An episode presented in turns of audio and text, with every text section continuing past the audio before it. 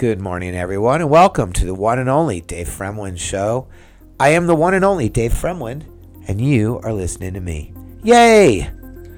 Today is February, March first, twenty twenty-two. It is Tuesday, and it is sort of gloomy out here in Central Florida. Um, I'm going to tell you something. When it's beautiful here, it's so beautiful. But when it's gloomy, it is equally as unbeautiful as it is as when it's beautiful.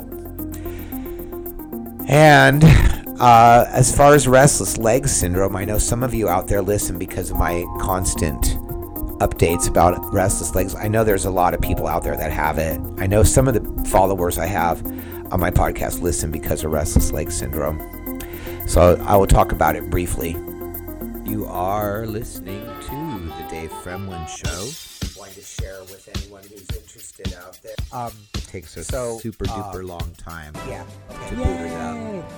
Um, and so I, anyways, and now tonight I'm gonna not give you some information. Yay. A doctor, um, which I forgot what it is. Right. You are listening to the Dave Fremlin Show. Yay. I guess we'll see what happens, right? So my restless leg syndrome has been in a flare-up lately.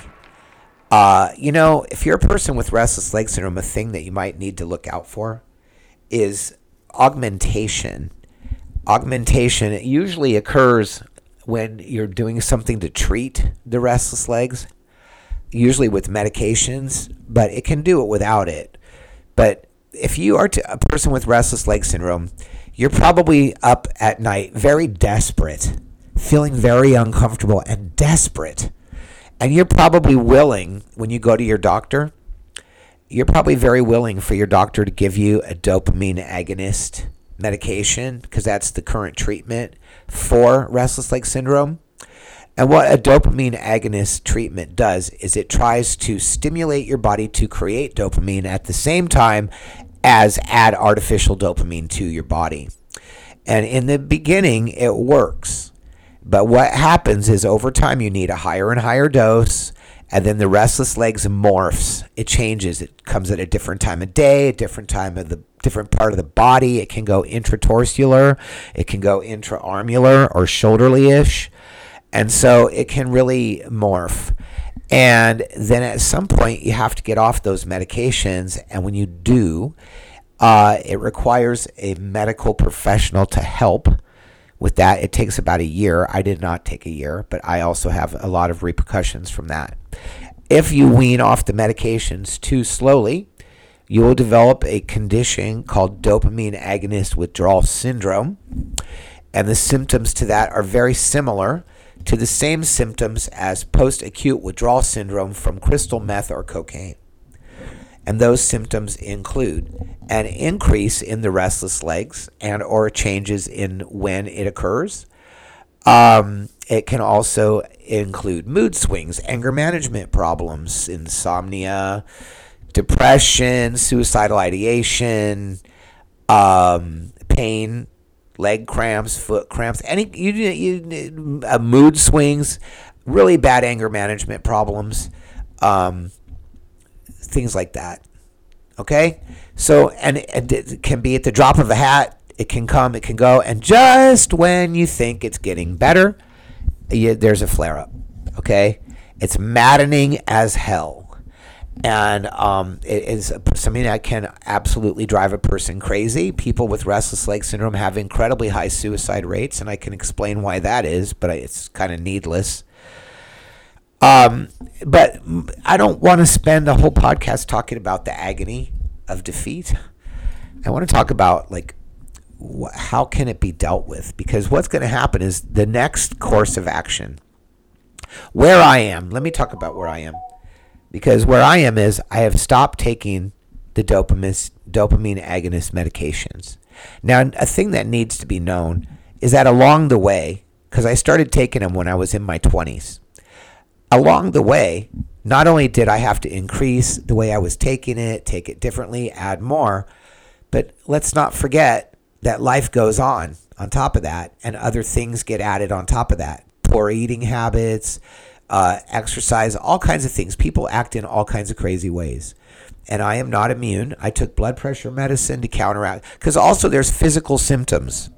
You are listening to the one and only Dave Fremlin Show on Podbean. Okay, when I took the Ropinirole, made me nauseous, made me grumpy, gave me high blood pressure, made me gain weight.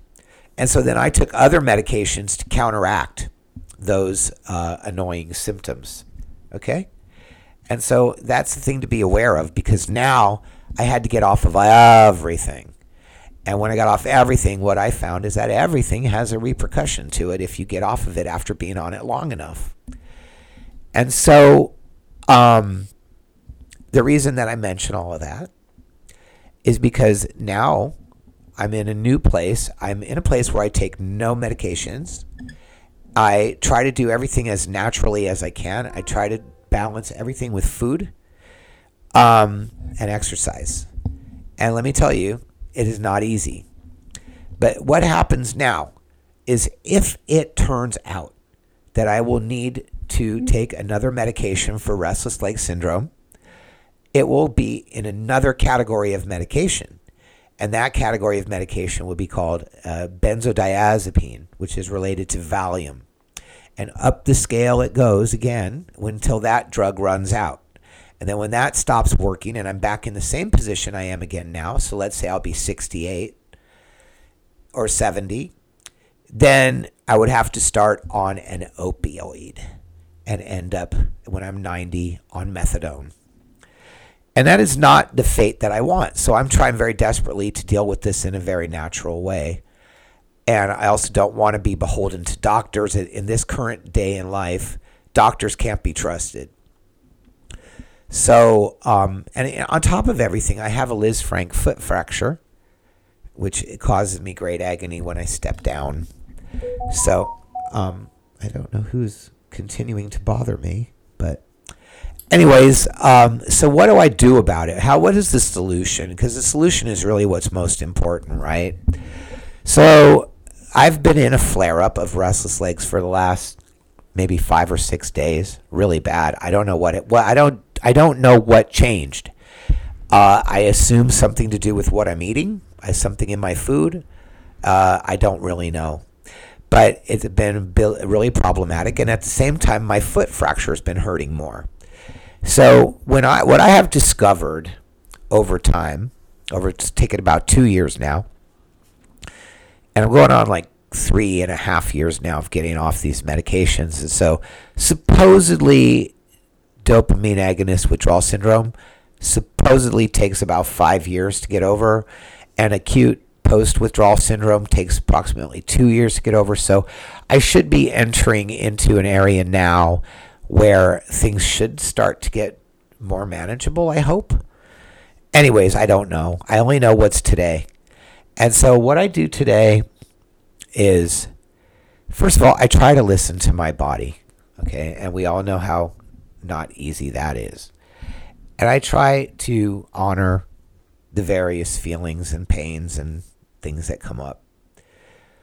But what I have found over time is that when I add a high amount of magnesium to my diet in the form of supplements, because it's impossible to eat enough and I do not eat the right foods, um, I have found that high doses of magnesium are extremely beneficial. And I don't know the mechanism for why that's true, but uh, I believe from the research that I've done is that what I'm trying to do is, I have determined that the cause of my problem is the lack of dopamine. And I can come, I could give you another whole podcast as to the research I've done regarding that, but let's just say that the problem was started with dopamine agonist drugs, which means they're trying to add dopamine.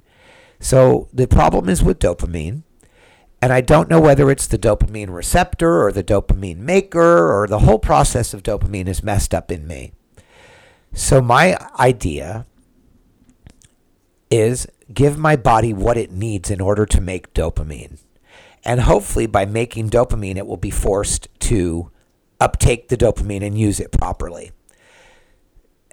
The level of, of success that I have had has been encouraging enough to continue, although it is not a one hundred percent perfect formula. I'm Dave Fremlin, and you are listening to the one and only Dave Fremlin Show. But what I have found, here's what makes dopamine. Okay, you need a protein, so you should eat meat, beans, any high protein foods, cheese, meat, beans, okay, tuna, fish, salmon, okay. High protein foods should be the basis of the diet, followed by supplements of a broad spectrum of magnesium. And what I mean by broad spectrum is that magnesium comes from multitudes of minerals, and you need all of the all of the base mineral that it comes from. So magnesium taurate comes from taurine. Magnesium glycinate, it comes from glycine. Magnesium uh, oxidate is an oxidized version of another magnesium, helps you absorb it. Uh, magnesium aspartate is from three different forms of magnesium. Uh, magnesium threonate, magnesium like lice. Okay, and you also need lysine, threonate, and magnesium in as many forms as possible. Okay, and potassium. So what I do is I take about fourteen forms of magnesium a day, in very high doses. People worry about the dose I take because it's so high, but I have found that I don't have any symptoms of overdosing in magnesium. And when I take the high amount of magnesium, it seems to help. And when I take it with the threonate and the lysine and the protein, it has to be in a way that it can be absorbed and made into dopamine. So just taking the magnesium, it doesn't, it helps things that need magnesium, but it doesn't have all the ingredients for dopamine. Dopamine, it requires magnesium, L-lysine, um, tyrosine, um, phenylalanine, and oh God, what's the other one? I just said it a minute ago. Some other things. And you need all of it. And you need to take it in the right amount in order for it to absorb properly. It's very hard to do that on a daily basis. And when I start to feel a high degree of restless leg syndrome and a lot of pain in my foot, if I start going, wait, I need more magnesium, and I go across the spectrum and take one of this, one of this, one of this, one of this, some of this, some of that, and take it the way that I normally take it when I'm taking it right, I almost immediately get relief. So what this tells me is that my body, if I give it all the ingredients that it needs for magnesium, it will do what it needs to do. The problem is that I have a serious lack, and it's like a constant need, and I think my body burns it up more than normal. So, um, you know, the project that I'm working on is building, making myself build dopamine. I am like literally forcing my body to make dopamine. That is what I am doing. And, you know, sunshine is involved with that, and happy feelings, and listening to music. It's a mental process as well as a physical process, but you have got to put into the body the ingredients that it needs. You can't just go out in the sun and say, oh God, the sun, I'm not depressed anymore, if you don't have the proper ingredients to combat depression. And you're not going to get it in food. You are not going to get it in food in today's modern American diet. So that's a lot in one podcast. It's only thirteen minutes in, but I think that's enough to say for one day. So I guess I'm going to call this podcast, like, you know, it's really about how to deal with dopamine. Again, I, I wish I had, a, you know, other things I could actually talk about, but this like is always the topic, because it's the thing that every single day, and, you know, what cause, what happens when you have a lack of dopamine? Pain, restless legs, depression, mood swings, um, fatalistic thinking. It's, it's all there, you know, it's, it, like anhedonia is a nightmare, okay? Nightmares also is another one. So I'm not a doctor. I'm not a nutritionist. I'm not really any of those things, but I am a person who has struggled personally on my own to come up with these solutions. And I have researched and researched. I've read other people's experiences. I've talked to other people. I've shared my things with my doctors. I've told them what I'm doing. And at this point, I am qualified to dispense information based on my own experience, with the disqualification that this is based on my own experience and has not been researched by a doctor. However, who are you going to trust? The person who it were, I mean, how you can't get harmed by taking magnesium. Okay, you, there are a list of symptoms for an overdose of magnesium: heart palpitations, shortness of breath, a little weakness in the joints. You'll recognize it before you get hurt from it. Okay, and what what is the answer for an overdose of magnesium? Water. Drink water. It'll flush it right out of you. Flushes it right out. Get up and walk around the room. Any movement flushes it out. So, I mean, magnesium is used in three hundred bodily functions. So if you have taken too much magnesium, lay on the couch for thirty minutes, drink a glass of water, and in an hour you'll feel fine. So, um, you know, or do a couple of jumping jacks and drink a glass of water. You'll be fine. It'll use it right up. And if you're a person with restless legs or broken bones, your body is sucking up magnesium like you can't even believe. And if you have like other problems like addictions or depression or other things, I would venture to say that somewhere in the neighborhood of eighty percent of Americans are magnesium and dopamine depleted. I would say at least that amount. And over the last two years, it's probably gone up, you know, due to the quote unquote COVID crisis, which I will, that's for another podcast. So, you know, as I said before, I'm keeping them short, keeping them on topic. And so today's topic, very focused, very short. All right, I hope you have a good time listening and have a great day. Bye-bye.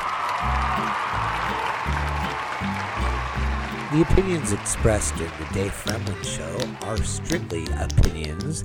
I am not an expert. The Dave Fremlin Show is written, directed, and produced by Dave Fremlin and is a Dave Fremlin production. Thank you for listening.